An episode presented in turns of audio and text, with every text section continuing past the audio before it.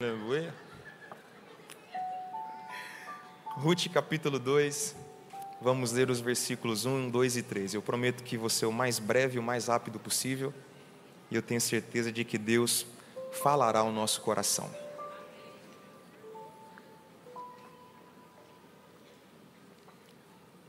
Posso ler? Noemi tinha um parente por parte do marido. Era um homem rico e influente. Pertencia ao clã de Elimeleque e chamava-se Boaz. Rute, a moabita, disse a Noemi: vou recolher espigas no campo daquele que me permitir. Vá, minha filha, respondeu Noemi. Então ela foi e começou a recolher espigas atrás dos ceifeiros. Essa versão que a gente está lendo aí diz que, por acaso, você pode repetir isso? Por acaso? Pode ser melhor? 1, 2, 3. Por acaso. Casualmente, sem pretensão. Outra versão diz que coube-lhe por sorte, de maneira não intencional. Por acaso, casualmente, entrou justo na parte da plantação que pertencia a Boaz, que era do clã de Elimeleque. Eu quero falar com vocês nessa noite sobre um tema: decisões que definem o destino. Achei que vocês iam gostar do tema. O silêncio da morte reinou, mas... decisões que definem o destino. A história de Rute, ela se desenvolve num dos períodos mais turbulentos da história de Israel, que foi o período dos juízes. Nesse período dos juízes, Israel vivia num ciclo vicioso de pecado, arrependimento e libertação. Então, durante quase 400 anos, Israel vivia nesse ciclo.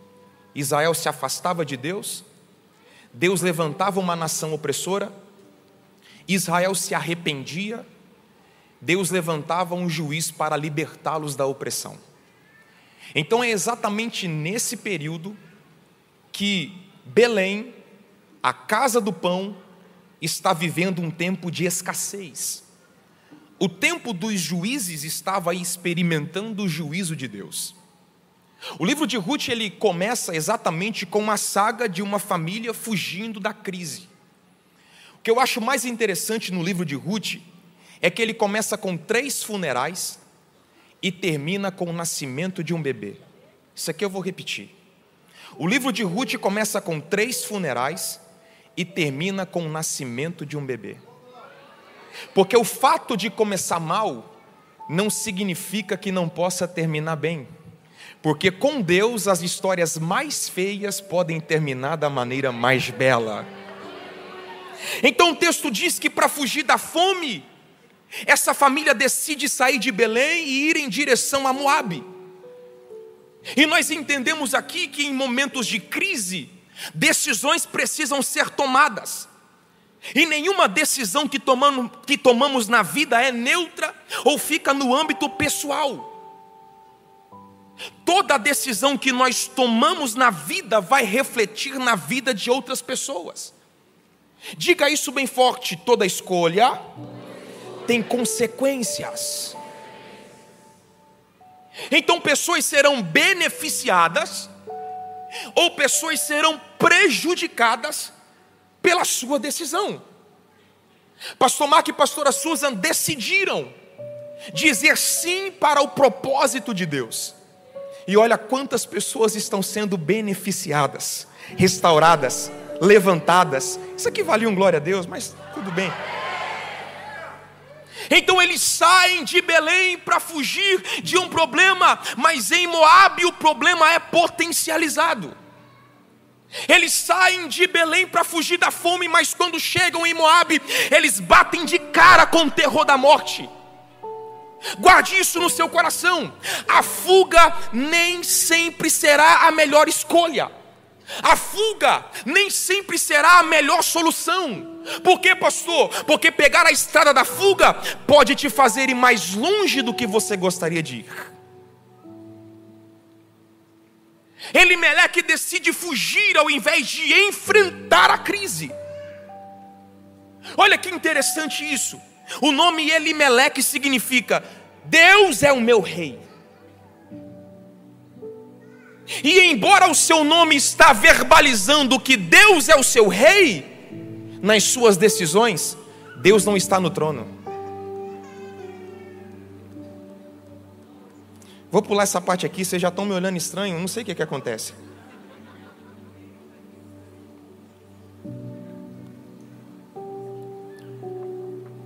Parece com muitos cristãos que se dizem cristãos, mas não é Cristo quem governa as suas vidas. Ele é um cristão nominal, mas não é Cristo quem guia, não é Cristo quem governa as suas decisões e os seus posicionamentos. No perfil está escrito filho de Yeshua, mas as publicações são de um filho das trevas.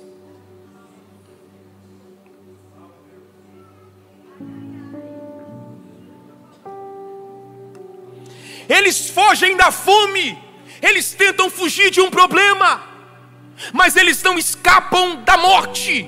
O problema é potencializado. Quando você lê o capítulo 1 do livro de Ruth, é um capítulo marcado por dor, por perdas, por sofrimentos. E todos nós já enfrentamos um capítulo desse na vida. Pastor, diz para mim o que é o capítulo 1. O capítulo 1 é o capítulo que você recebe a notícia de que foi demitido. O capítulo 1 é o capítulo que você descobre que o seu sócio está te roubando. O capítulo 1 é o capítulo que você vai no médico para uma consulta de rotina e descobre que está doente. O capítulo 1 é o capítulo que você descobre uma infidelidade conjugal. O capítulo 1 é o capítulo em que você é alvo de uma injustiça. Criaram uma mentira, criaram uma narrativa, criaram uma falácia. Então quando você lê o capítulo 1, você vai ver todos os adjetivos negativos que você conseguir encontrar. Se você espremer o capítulo 1, você vai ouvir gritos de dor, você vai ver lágrimas de angústia. Se você ler o capítulo 1, você vai ver morte, decepção, frustração. Mas sabe que uma coisa me deixou feliz em ler o capítulo 1? Vocês querem saber ou não por quê?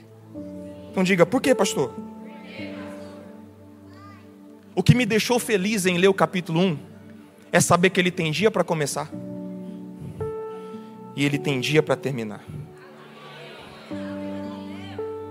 O pessoal da esquerda aqui está mais animado que o da direita. Sabe o que me deixou feliz em ler o capítulo 1? É saber que ele tem dia para começar e tem dia para terminar. O que me deixou feliz em ler o capítulo 1 é saber que ele não é eterno. Ele dura apenas um espaço de tempo. Isso aqui era para alegar o seu coração, mas vou continuar. Então, o que me alegra é saber que por mais doloroso, que por mais traumático, por mais intenso que seja o capítulo de dor, o que alegrou o meu coração é saber que ele não é eterno. Esse capítulo dura apenas um espaço de tempo, e eu quero liberar a primeira palavra sobre a sua vida e sobre a tua casa. Esse capítulo de dor, ele vai passar.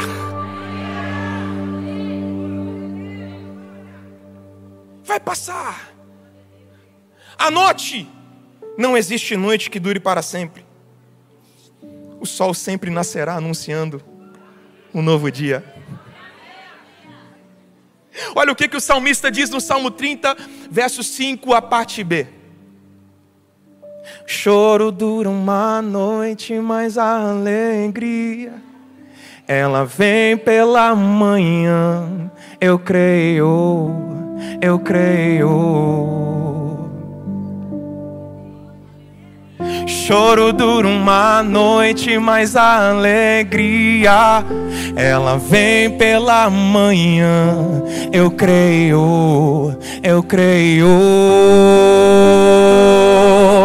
Ai,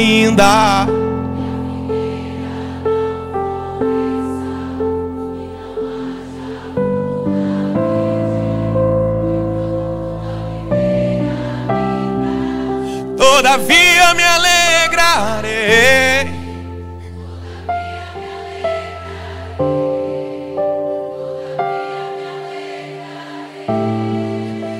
Eu não sei se você pode levantar uma de suas mãos, porque o choro pode durar uma noite, mas a alegria vem pela manhã. As lágrimas podem demorar a noite inteira, mas com a alvorada virá os gritos de regozijo.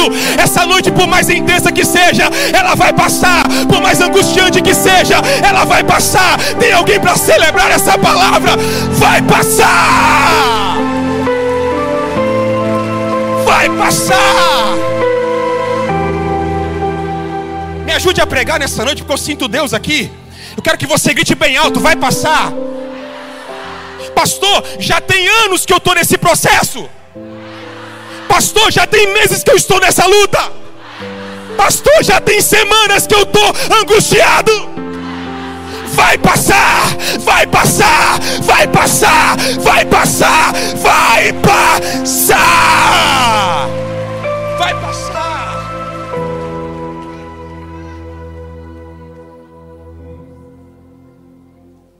Podia ir embora, né?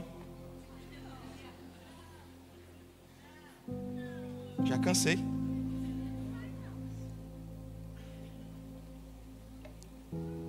No capítulo 2, nós temos aqui algumas decisões que Ruth tomou, que definiram o destino que ela teve. Então as coisas não acontecem aleatoriamente. Nós precisamos ser intencionais nas nossas decisões. Então, quais foram as decisões que Ruth tomou que definiram o seu destino? Quais foram os posicionamentos que Ruth teve que fez com que ela, mesmo tendo vivido um capítulo horrível, uma história trágica, traumática, e é uma mulher que se tornou avó do maior rei de Israel e foi parar na genealogia de Jesus? Primeiro, se você quiser anotar, anote aí. Primeira decisão que Ruth tomou que fez com que o seu destino fosse extraordinário. Primeiro, Ruth decidiu se mover. Ruth decidiu se mover. Olha o que o texto diz no versículo 2. E Ruth, a moabita, disse a Noemi: vou ficar em casa murmurando na internet. Vou ficar em casa chorando as pitangas e lambendo as minhas feridas. Tá aí, não? Acho que minha Bíblia deve estar errada. Alguém sabe onde fica o Muro das Lamentações? Hã? Não, agora é no Instagram. É maravilhoso.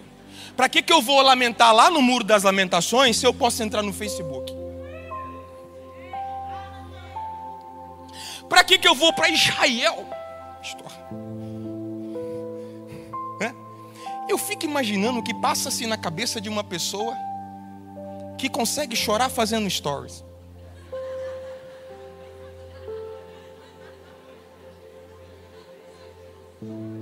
Aí na hora que vai postar, aguenta aí, na hora que vai postar a internet cai. Aí ela tem que fazer outro. Aí ela tem que chorar de novo. Que minha vida. Ah.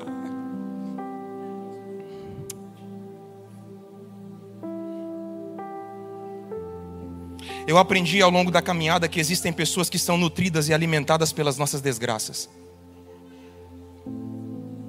Gente mal amada, gente frustrada, críticos construtivos que nunca construíram nada, gente que a maior alegria é ver a nossa queda e a nossa tristeza. Então aprenda nessa noite: não mostre as suas feridas para quem não tem remédio para curá-las. Não chore nos ombros de quem não pode te consolar. Não ouça pessoas que não ouvem a voz de Deus.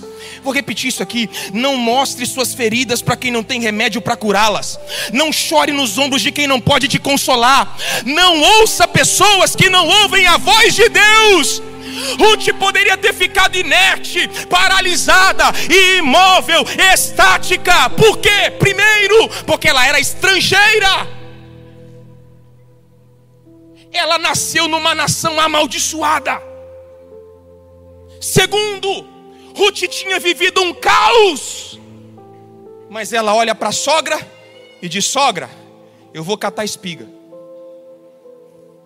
Porque ficar aqui em casa não vai mudar nada na minha vida. Então preciso fazer alguma coisa.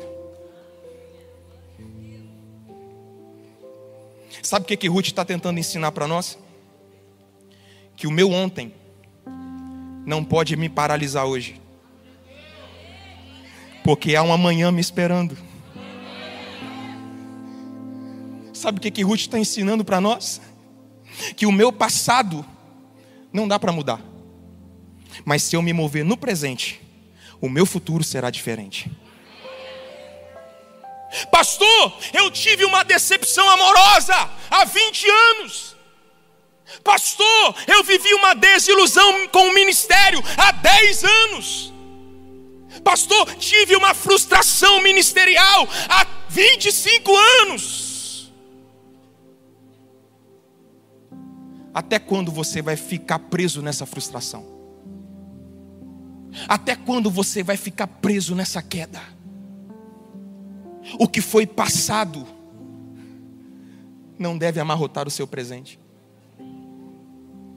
2 pessoas entenderam.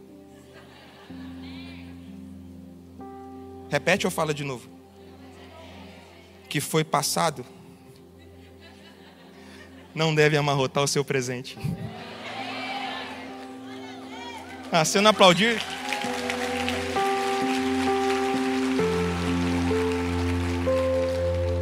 Olha para a pessoa mais bonita que você conseguir encontrar aí pela fé.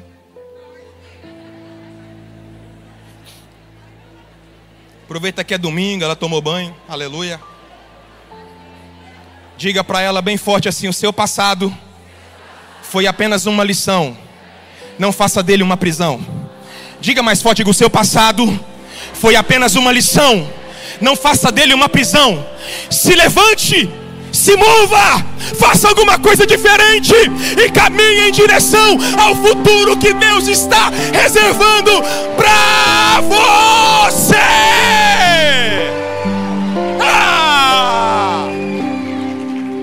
Ela decidiu fazer algo, ela decidiu se levantar.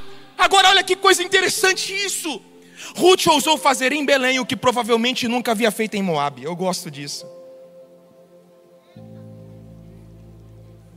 Quando você ousa fazer o que ninguém faz, você se credencia para receber o que ninguém recebe.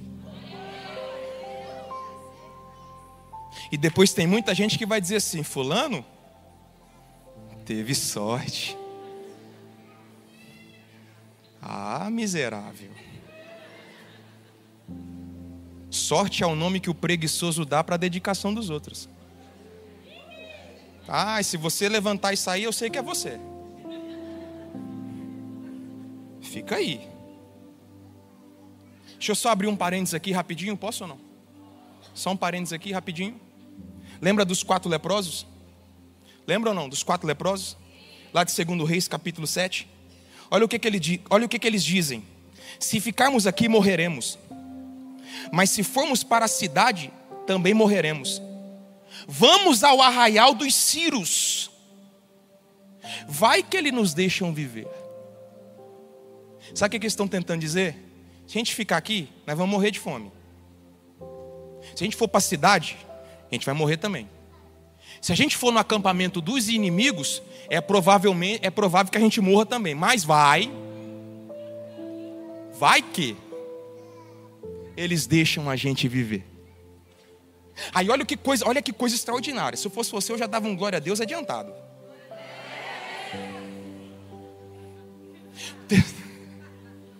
É um trabalho fazer isso aqui, irmão. O texto diz que quando eles começaram a caminhar em direção ao arraial dos inimigos, não é eu que estou inventando, está lá escrito. O texto diz que Deus fez os inimigos ouvirem: tem um grande exército vindo aí. Tem um grande exército vindo aí. Era essa parte. Por isso que eu já pedi para você glorificar antes. Tem que fazer de novo. Enquanto eles estavam parados, nada se ouviu. Mas quando eles decidiram se movimentar, quando eles começaram a andar, pensa, 4 leprosos em fase terminal da doença, faltando pedaço do pé, pedaço da orelha, pedaço do nariz. 4 leprosos, quando eles decidiram se movimentar, quando eles decidiram sair da inércia, o que eles podiam fazer, eles fizeram, mas o que eles não podiam fazer, Deus fez. Opa! Quando você fizer a sua parte, descanse, porque Deus fará a dele. Acredite, acredite. Deve ter um exército vindo aí. Era 4 leprosos. Vambora, bora. Vamos levar comida? Não, deixa tudo aí. Vamos levar roupa? Deixa tudo aí. O texto diz que quando eles chegaram, eles encontraram comida, ouro, prata, olha isso, roupa. O exército sírio tinha ido embora, tinha fugido. Ele disse: o tamanho do exército que está vindo aí, a gente não tem chance. Vamos embora, vamos embora. Quando você decidir fazer a sua parte, descanse, porque Deus se encarregará de fazer a parte dele. É isso aí, varão. É nóis. Varãozinho aqui deu brado. Segunda decisão que fez com que a história de Ruth terminasse diferente. Segunda decisão que definiu o seu destino. Além de Ruth decidir se mover, segundo, Ruth decidiu permanecer ao lado da pessoa certa. Noemi olhou para ela e disse: fica aqui, vai com a sua cunhada. Ela disse: não, onde a senhora for, eu vou. Onde a senhora dormir, eu durmo. O seu Deus agora é o meu Deus.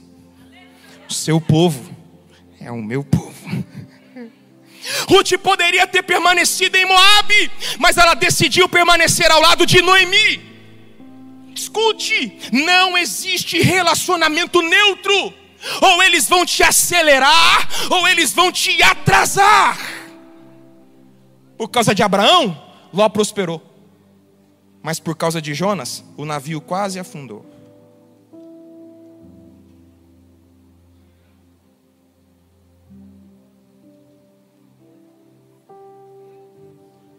Graças a Deus que Ruth estava ao lado da pessoa certa. Já pensou se ela tivesse do lado de uma pessoa pessimista? Graças a Deus aqui na família não tem esse tipo de gente. Eles faltaram do culto hoje. Graças a Deus. Ela chega para Noemi e diz: minha sogra, estou pensando em catar espigas. Se fosse um crente pessimista, vai adiantar o que catar espiga? Nós já estamos lascados na vida. Pobre, viúva, sem perspectiva, sem expectativa. Vai mudar o que na sua vida? Deixa eu perguntar, Ruth, você já pegou espiga alguma vez na vida? Você sabe o que é esse trabalho? Você não sabe que você é uma estrangeira? Mas graças a Deus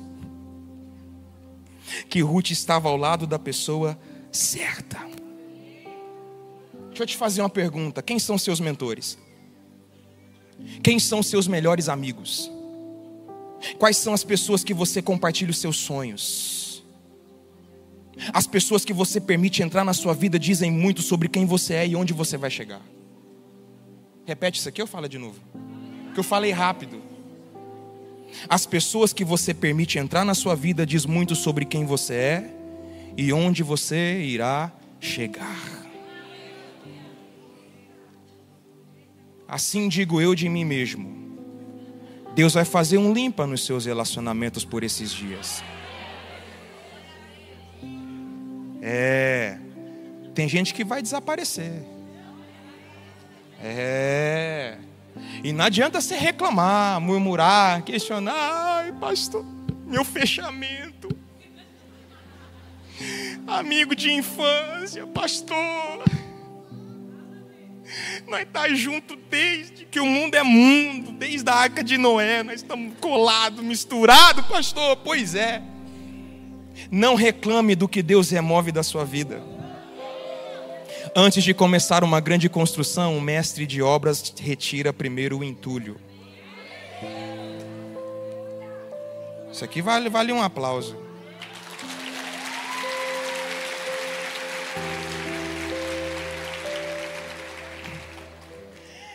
Ruth chega para Noemi e diz: Noemi, eu vou catar espigas. Olha a palavra que ela libera para Ruth. Parece simples, parece insignificante, mas é o ponto de convergência na vida dela. Ruth, vai. É isso mesmo. Vai, minha filha. Sabe o que ela está dizendo para Ruth em outras palavras? Vai, minha filha. Você perdeu muita coisa, mas não perdeu tudo. Você pode recomeçar. É isso mesmo, minha filha. Você pode ter perdido muita coisa, mas não perdeu tudo. Você tem saúde. Uma palavra certa, um conselho certo no meio do caos pode mudar todo o seu destino. Eu profetizo em nome de Jesus. Deus vai colocar uma Noemi no seu caminho. Deus vai colocar uma Noemi na sua história, que não vai deixar você desistir, que não vai deixar você fracassar, que vai te impulsionar para um próximo nível e para uma próxima estação. Terceiro, e aqui eu termino.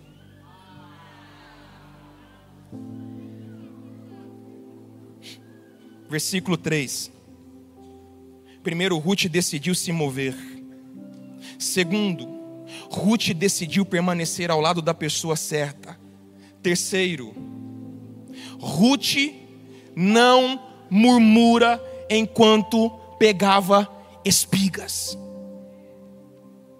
Em momento algum, você a vê questionar.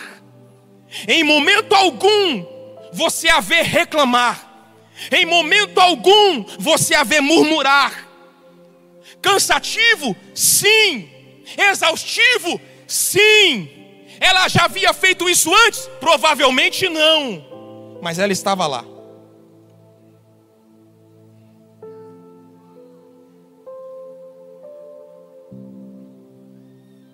Eu sei o que é catar espigas. E talvez o que eu vou contar aqui, eu acho que eu nunca contei.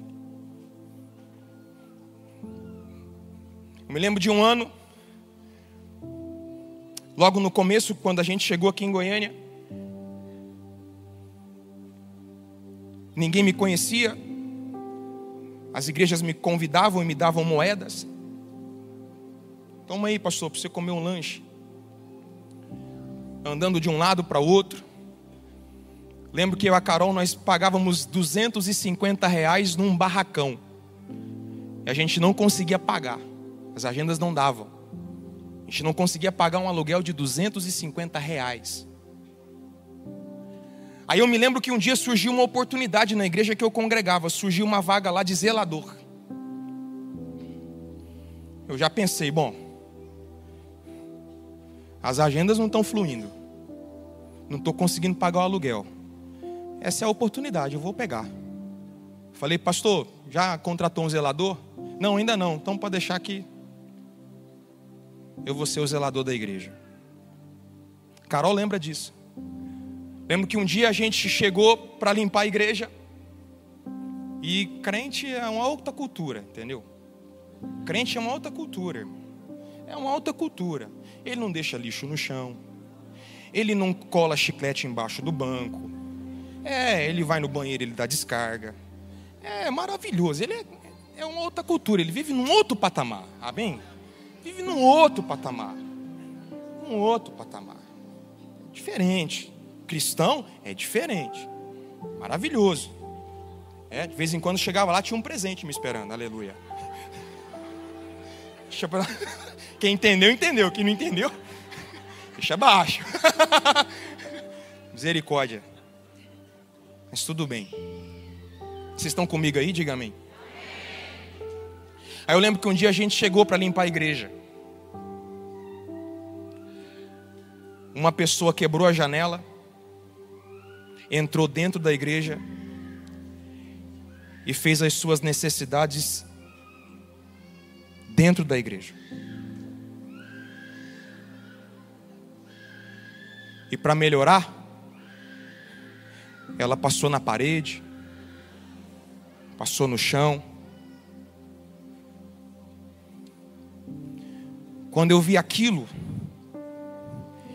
eu senti como uma voz do inferno. Só poderia ser do inferno aquela voz. É. Enquanto eu ia pegar o balde para começar a limpar, uma voz disse assim para mim: foi para isso que você veio de São Paulo para cá?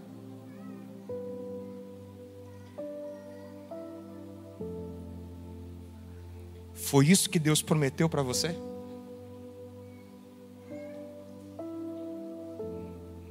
Esse eram os sonhos de Deus para sua família e para o seu ministério?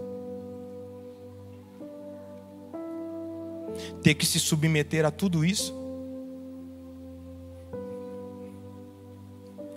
E quando eu pensei em reclamar, em murmurar, eu lembrei de uma canção.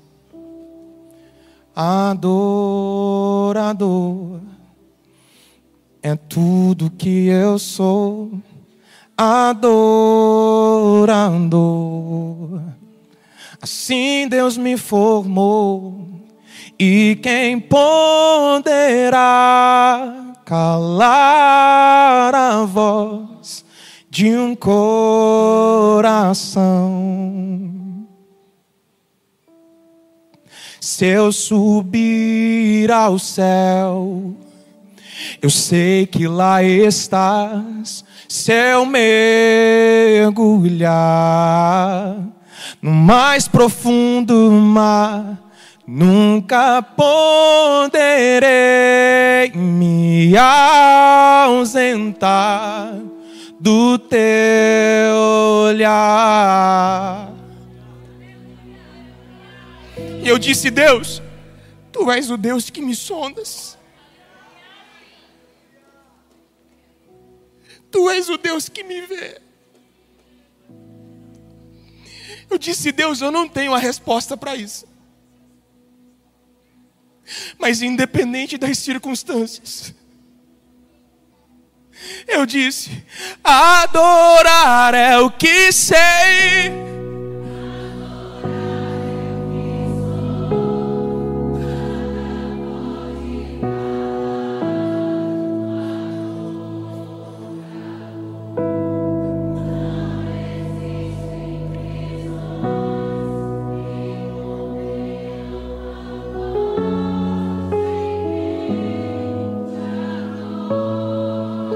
Você pode cantar mais forte, vamos lá!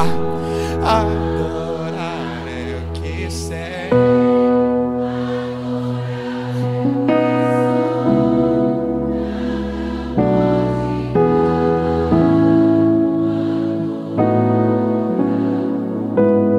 Não existem prisões que contenham a voz de quem Te adora,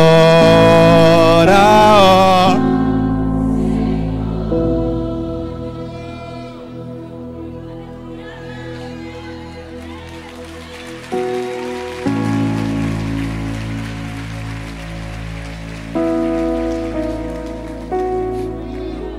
Eu sei que tem muita gente que entrou aqui como Ruth, catando espigas.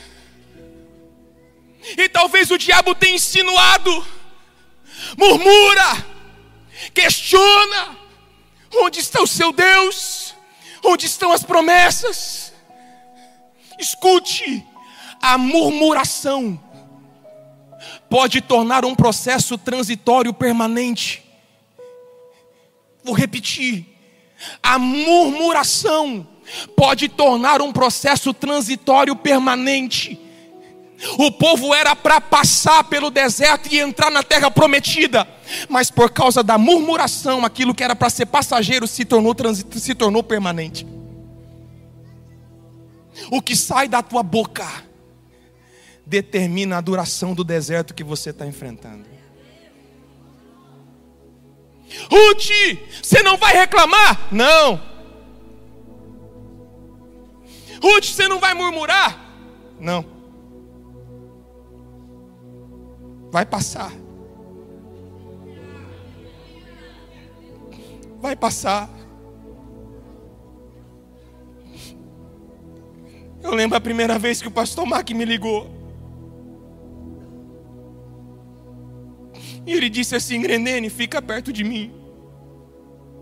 Eu vou te ajudar. A primeira coisa que eu lembrei foi esse dia. Limpando necessidades de outras pessoas dentro da igreja, porque eu não tinha dinheiro para pagar o aluguel. As coisas não acontecem por sorte, gente. As coisas acontecem por causa das nossas decisões. Pelo amor de Deus, não murmura. Não questione o porquê Deus permitiu você catar essas espigas. Faça o melhor que você puder. Faça o melhor que você puder. Porque isso vai passar. Eu sinto a graça de Deus aqui. Você pode fechar os seus olhos e por alguns minutos adorar a Ele, adorar a Ele, adorar a Ele, adorar a Ele, adorar a Ele, adorar a Ele. Adore por alguns segundos. Eu já vou terminar. Adore por alguns segundos. Adore, adore, adore. Adore, adore, adore. Diga palavras de adoração. Diga palavras de louvor. Vamos, vamos, vamos, vamos, vamos. Vamos, vamos, vamos, vamos.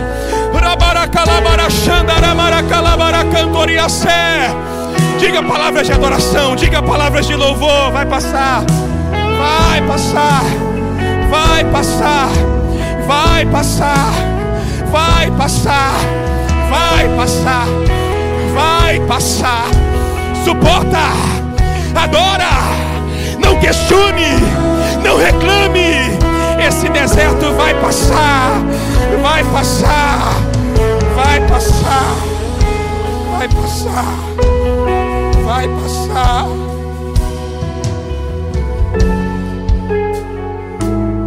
Escute, Ruth começou a catar espigas num campo em que nós não sabemos qual é. E ela vai catando espigas sem reclamar, sem questionar. Aí o texto diz que no processo de catar espigas, ela cruza o delimitar, ela cruza o limite de maneira não intencional. O texto diz, por casualidade. Então ela começa catando espigas e ela vem, ela vem, ela vem, ela vem, e entra justo na parte da plantação que pertencia a Boaz. O texto diz casualmente, mas a gente sabe que não foi casual. A gente sabe que existe um Deus gerindo, um Deus governando a história. E enquanto Ruth está catando espiga aqui, Deus só aqui, ó. Só um pouquinho para a direita, Ruth. Vai, Ruth, só mais um pouquinho. Vai, vai, vai, vai, vai. Só mais um pouquinho, Ruth. Você nem sabe de quem é essa terra, mas eu sei. Eu sei. Eu sei. Só mais um pouquinho, só mais um pouquinho. Só mais um pouquinho. Aê, aê, Ruth. E o que eu acho mais extraordinário é que quando ela entra no campo de Boaz, diga campo de Boaz, aqui ela também não reclama, ela não murmura. Já pensou se ela murmura aqui?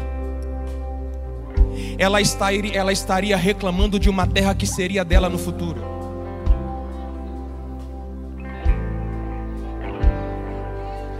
Se ela reclama que, ô terra ruim, eu não sei quem é o dono dessa terra, mas eu amaldiçoo ele, miserável, ela estaria amaldiçoando o futuro marido dela. Ela está agora numa terra que seria dela no futuro. Por isso não murmure, não reclame, não questione, porque Deus está te conduzindo ao campo certo, à geografia certa, às pessoas certas. Eu celebraria com mais intensidade. Não questione, não reclame, porque Deus está. Oh! Deus está.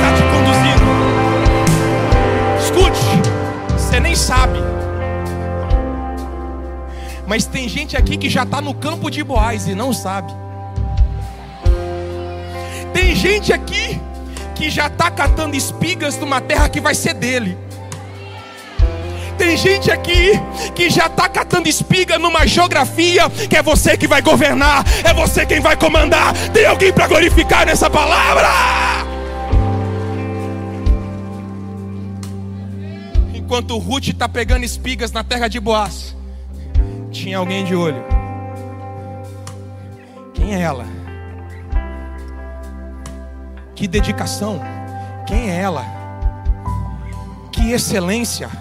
Quem é ela? Ah, é a Ruth, a moabita, nora de Noemi. E ele foi contar para quem? Para o dono da terra. Ô chefe, tem uma moça aí, dedicada, equilibrada, que faz tudo com excelência. Escute, enquanto você está catando espiga, tem gente que já está de olho em você. 2 amém, metade um aleluia. Eu estou acabando, irmão. Enquanto você está catando espigas sem reclamar, fazendo com excelência, mesmo que seja um trabalho que você não gostaria de fazer, tem alguém de olho em você, tem alguém de olho em você, tem alguém de olho em você, tem alguém de olho em você. Há um tempo para toda... Fique de pé.